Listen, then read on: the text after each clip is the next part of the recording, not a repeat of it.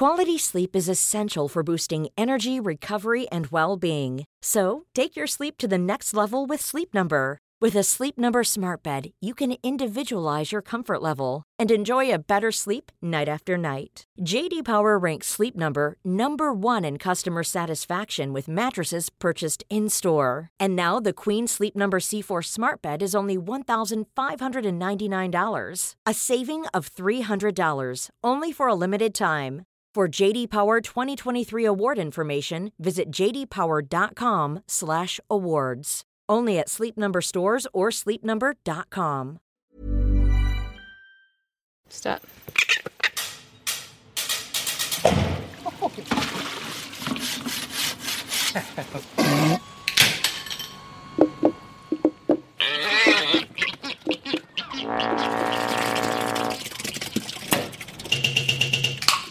Piki mai kake mai and welcome to Our Changing World.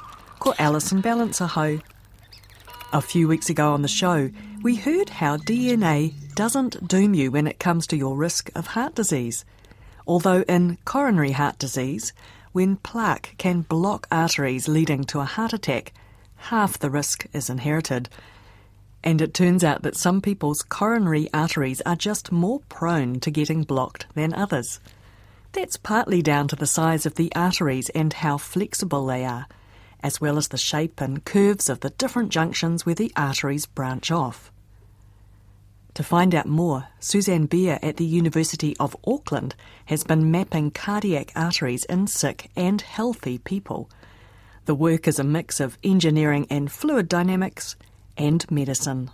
What happens if, say, you smoke and you eat badly, that a plaque builds up inside of certain areas of your cardiovascular system, mainly the arteries leading to the brain, which would cause a stroke, or the arteries supplying the heart, and that's what I'm focusing on, and that can cause a heart attack, for example. Hmm.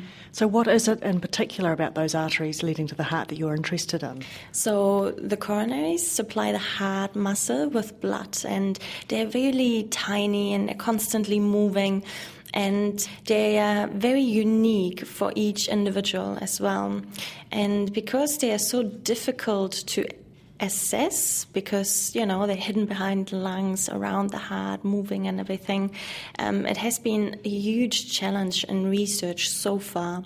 So uh, what my team and i have been doing is we've been looking at the coronaries of many many people all across auckland patients who came in to seek standard clinical care and we assess their medical images. So these medical images are taken how they use what they call a CT angiogram. Effectively, it's it's a 2D grayscale image of many different slices across your chest. And um, I look at these images, and then I can regenerate a 3D model, a virtual model of your artery tree, which is which is really cool because then we can see the differences between individuals in a large population. How I analyze it is I run computational simulations of their blood flow because the blood flow introduces shear stresses at the inner vessel wall lining, which means that these stresses determine where the plaque will enter the arterial wall and accumulate. So, if we understand the stress, we understand where the plaque will go, which is great because it gives you an indication of the disease susceptibility of the individual. How many individuals did you look at? We looked at more than 500 patients, which is the largest data set today in the entire world, yeah. So nobody has done this before, which is quite exciting.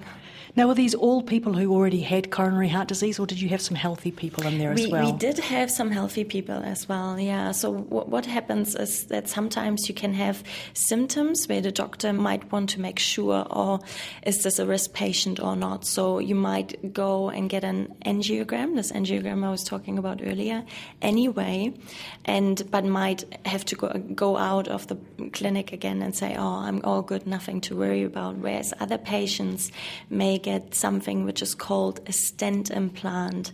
Now, a stent is a meshed wire tube which uh, is implanted into the narrowed artery to open it up again. And uh, that is one of the end applications of my research to improve those stents, um, improving their design mm, and the way it's implanted.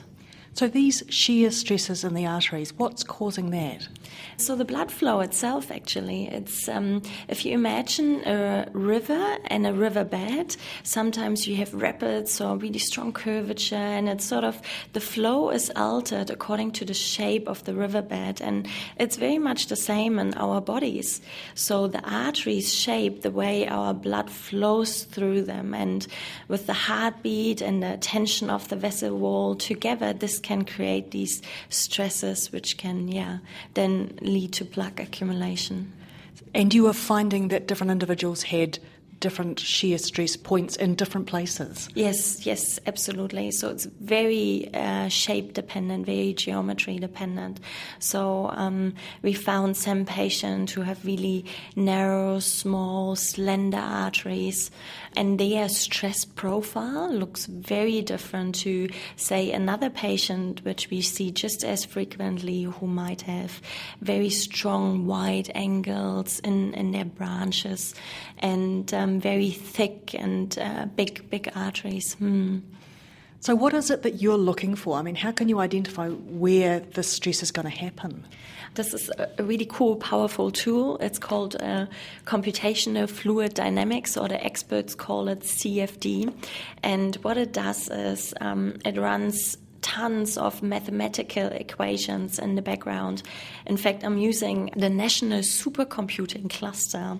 This is also used to predict New Zealand's weather, by the way. I'm the second largest client after the weather people. And so I, I have my geometry, I have my boundary conditions, they call it. So I define the blood flow going in and everything and then uh, the computer calculates it all. So it splits it up in tiny little elements and equations and calculates it all night long on hundreds of computers with tons of computer power. And uh, in the end, I get a I get a prediction. So with a very high confidence level. So we can say a, a simulation, a confidence simulation, where we can say, okay, this is the blood flow, and therefore the stress we will see in that patient without ever having to open up the patient. So it's it's great because it's non-invasive, it's very safe, and uh, it can be repeated multiple times. And then, of course, I can, for example, virtually implant stents and then see what kind of effect that stent could have in that particular patient. Can you also generate a physical model of, of the artery? Yes, so that's an excellent question because um, that, that is the next step. That's what I'm just working on now because um, what I'm now going to do is we also 3D print these models. So we have a soft or hard models of the of the arteries of individual patients, and then implant stents physically in in these models, and then uh, again virtualize them, run simulations, see how much it varies varies, if it varies at all, and so forth. This can function as um, a training base for clinicians, for example. They can practice their surgery before they even go in. And it, um, what we're really aiming at as well is that we try to generate new clinical guidelines. So what happens at the moment is that um, there are so many different type of stents out there and nobody really knows which stent is best but some stents still fail in some patients, and it's not quite understood why. So, looking at um, all these different patients across a large population and identifying the differences and understanding what the same stent may cause in two different patients is extremely important because then we can really move from this generic approach which we have today to a personalized approach which would be so much more effective. What have you got on the table there? Can we look at it? This is one of the patient arteries. So it's a it's a patient specific artery. So this is the left main. So the first left branch supplying the heart muscle of arteries. Hmm looks like a stick off a tree. Yes, it really does. so a single stick that branches into two. Yeah, yeah.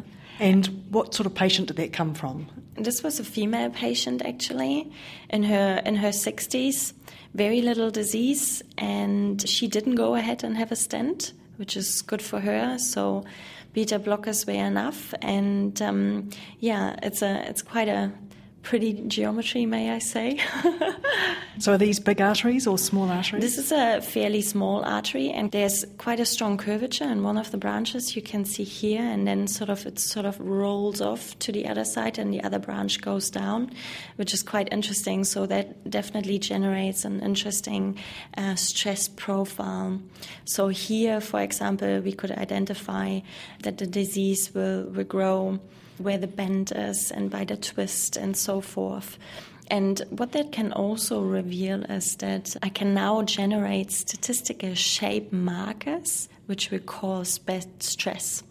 This is for me at least also really exciting because what it means that in future a patient could go to the doctor get a medical image done and then using machine learning techniques imaging techniques and so forth the computer can then automatically identify based on our research what the bad shape characteristics are and their score. So, say this patient here would have a score of, say, maybe 6 out of 10 for curvature, and that is bad. So, then we can say, oh, okay, so your risk, your personal individual risk, is that high. And here are your options. Yes, absolutely. Now, I'm curious that artery there you said was modelled on one from a woman. Do you see measurable differences between men versus women or between people from different races? Oh, absolutely, huge differences. So ethnicity is a is a very important factor. So the shape differences we see it's it's largely um, genetic, obviously, and then male and female uh, very much a similar story because females are often smaller, the hearts are smaller, and then say the arteries are more curved and sometimes twisted, and also between ages. So we age and our arteries age as well, and with that, the shape changes. So all of this is uh, very interesting considerations. Yeah. So what I can do with all this data is that I can profile it. So we generate um, population groups. And then we can look at a patient and we can say, oh, okay, you fit this, this, and this criteria. So you're in this shape group, and then probably these are your best options. Hmm. Does the artery wall stiffen as you get older? Yes, it gets stiffer, it gets wider. So there's not a lot you can do about your genetics. The, sh- the shape you've got is the shape you've got. Yeah, but, but I mean, your lifestyle is what can help the lifestyle clear. Lifestyle is the is the massive thing. It's sixty percent. It is the overweighing majority. So it's not, not all bad news. Definitely smoking is so bad. Try to have a Mediterranean diet, and um, that's that's really all what it comes down to. And the thing is, um, eight-year-olds have artery disease these days. It's really down to the society and what foods are cheap as well. You know what foods are affordable, which is really sad. But um, trying to make an an effort, and uh, your body will thank you in the long term. It's interesting because when you see it there, and it just reminds you that that really all your arteries and veins are just a series of pipes, and you need to keep them clear. Yes, yes, absolutely. That's exactly it. Yeah. That was Susann Beier, a research fellow at the University of Auckland. Susann and her team have just developed the world's first online coronary atlas, which aims to understand the reasons why coronary stents fail and help find ways to improve them. You'll find a link to the Coronary Atlas on our webpage, rnz.co.nz slash Our Changing World. Kei te whakaronga mai koe ki tō tātou au horihori ki te reo irirangi o Aotearoa. This is Our Changing World on RNZ National, and now, lizards. We have more than a hundred species of skinks and geckos in New Zealand they can be very surreptitious, which is probably why we're still discovering new species of them. And there's a lot we don't know about even some of the more common species, which got Victoria University of Wellington student Chris Woolley wondering. He wants to know what lizard species we have in our cities, how many of them there are, and what we could do to give them a helping hand. I meet Chris at one of his research sites, which is a somewhat unexpected lizard hotspot in Wellington. So, this is a site that I'm particularly interested in because it's quite marginal. It's a very small patch of land. It's mainly Coprosmas, tussock, and harakeke, but it's really sandwiched between this very busy road and the water. And I've noticed there are lizards here. What are you looking at in particular? Right, so the project that I'm working on is part of a much bigger project called People, Cities and Nature, which is led by Professor Bruce Clarkson at Waikato University. So the project itself is um, looking at ecological restoration in cities and answering the question about how we can encourage nature to flourish in our, in our cities. So there's nine cities that are being used across the country and there's six different research streams. Three of them are social, and they're looking at um, people's relationships with nature um, and different cultural aspects of that. And three of them are ecological, and my project on lizards comes under one of the ecological angles. So the other two are there's a replanting vegetation angle, and there's a, a mammal monitoring um, aspect as well. So with the lizard project, we're trying to work out what lizards occur where in urban environments and what can be done to restore them. Okay, so why don't you take me and show me what you're doing? Sure, so we're just over here. I've got three stations along here, one of which is a pitfall trap site, and we'll have a look at that and I can talk you through the setup of the, the pitfall traps. And then the other two on either side of it are um, ACO sites. ACOs are what? Uh, artificial cover objects. And these I'm using as part of my citizen science angle, getting members of the public to check them. So we're in here.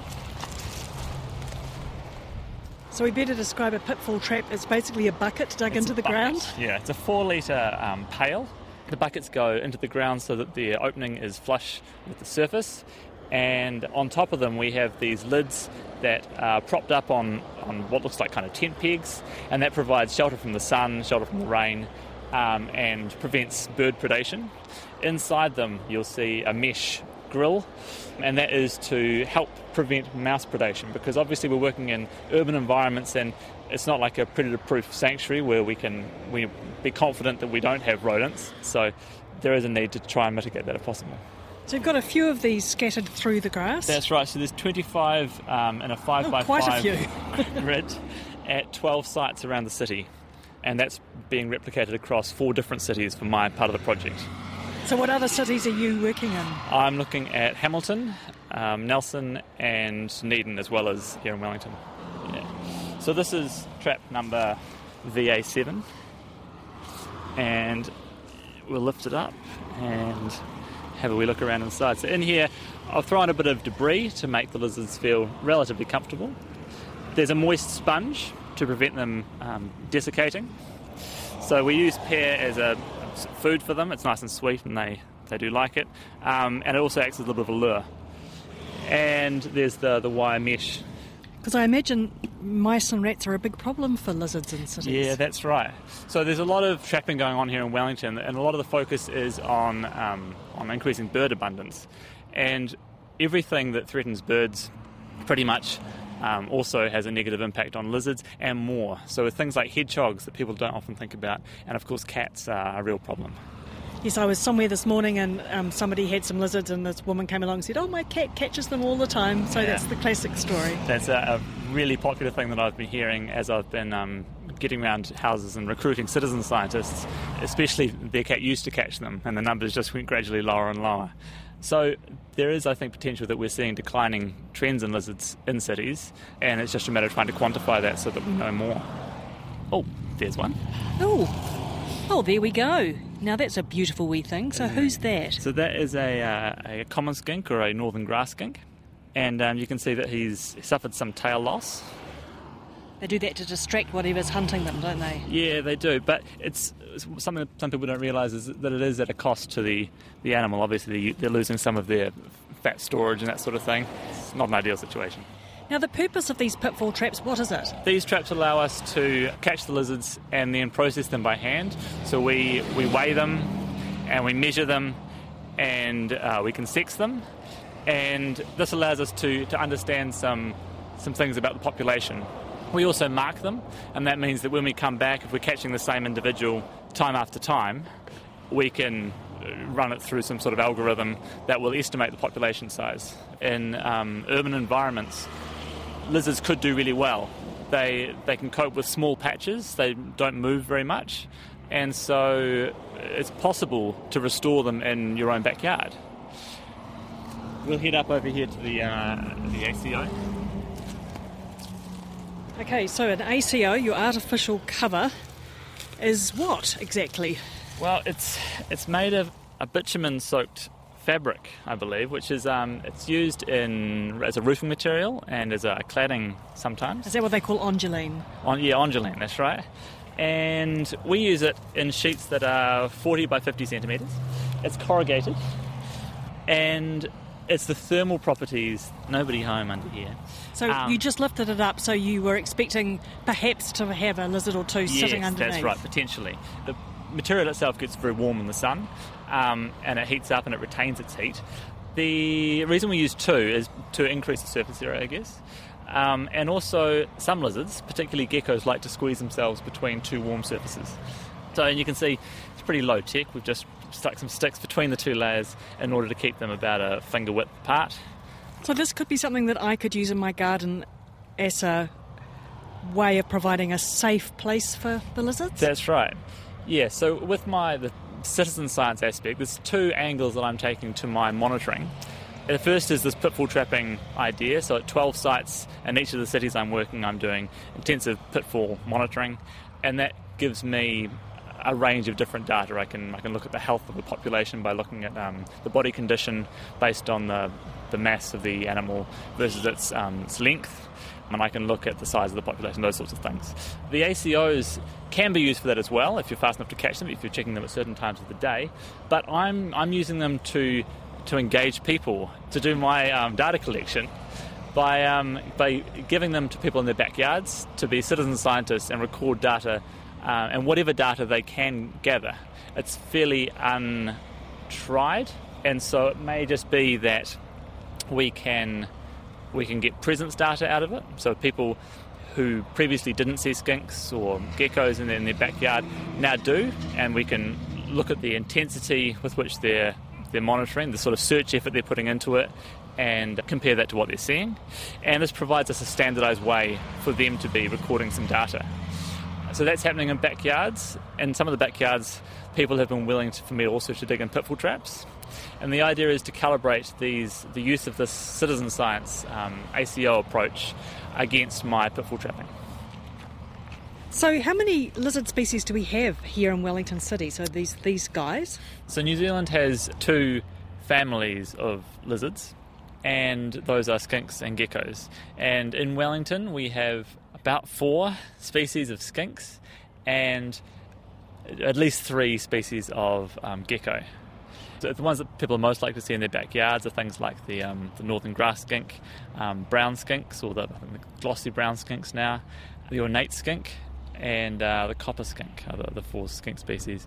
And of course, the geckos are slightly more, I think they're slightly more charismatic and they tend to hang around a little bit longer, they're a little bit slower.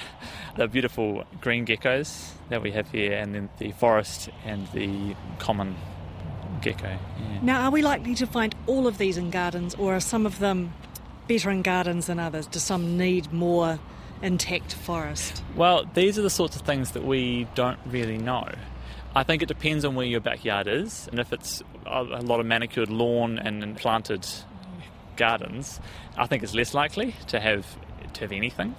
But in certain locations and places that, that border reserves, and particularly untidy, messy backyards with long grass or piles of sticks, um, people say that in their wood piles around Wellington they certainly get geckos. And yeah, I've got a, a friend in Karori who um, has a, a, lovely stone garden around a picnic table um, with lots of natives planted there, and he gets skinks. So I'm, I'm not sure. It's a combination of what you have in the um, exact location in your backyard, and so in terms of the basking surfaces and the crevices for things to hide in, but it's also where you are in the city and how close you are to existing populations of lizards. Well, I have house geckos, and I say that, that they're house geckos because they do actually live in my house. So they live in the in the wall, and they commute between inside and outside, and I find them round Yeah. about inside, foraging around in the pantry. And You're very lucky. um, I know I'm, I'm I'm super excited about them, which is why I don't have a cat.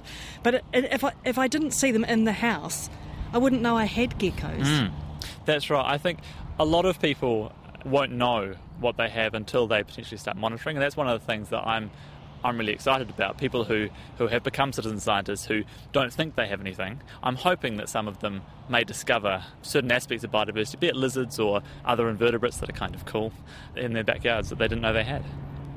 You're carrying out the study in four different cities. Are you expecting to find very similar results, or do you think they could be quite different? probably different results, and I think that will it could depend on a lot of different things. The distribution of lizards across the country does vary um, in terms of the, the biogeography of lizards. So species that occur in the North Island don't necessarily occur in the South Island, and there's also regional differences within islands. So there could be differences like that, but there could also be differences because of things like temperature and the interaction that has with predators.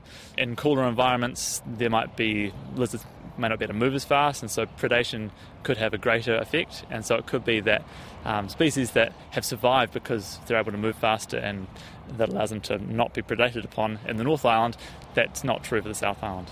It also depends on the sort of um, the history of the city as well, um, the amount of vegetation that's been cleared, and the sort of environments that have been preserved. So I think we're very fortunate here in Wellington, and I'm not sure that there'll be another city which can compete with the number of lizards that we have here. That was Chris Woolley from Victoria University of Wellington and the People's Cities Nature Research Project. And that's our show. But you can listen to those stories again and find links to related stories in our back catalogue at our webpage rnz.co.nz slash our changing world. While you're there, why not subscribe to our weekly email newsletter? You can also subscribe to us as a podcast at Stitcher, Radio Public, Spotify, iTunes, and on the RNZ app. Thanks for your company. But for now, it's good night from me, Alison Ballance. Kia pai tōpō.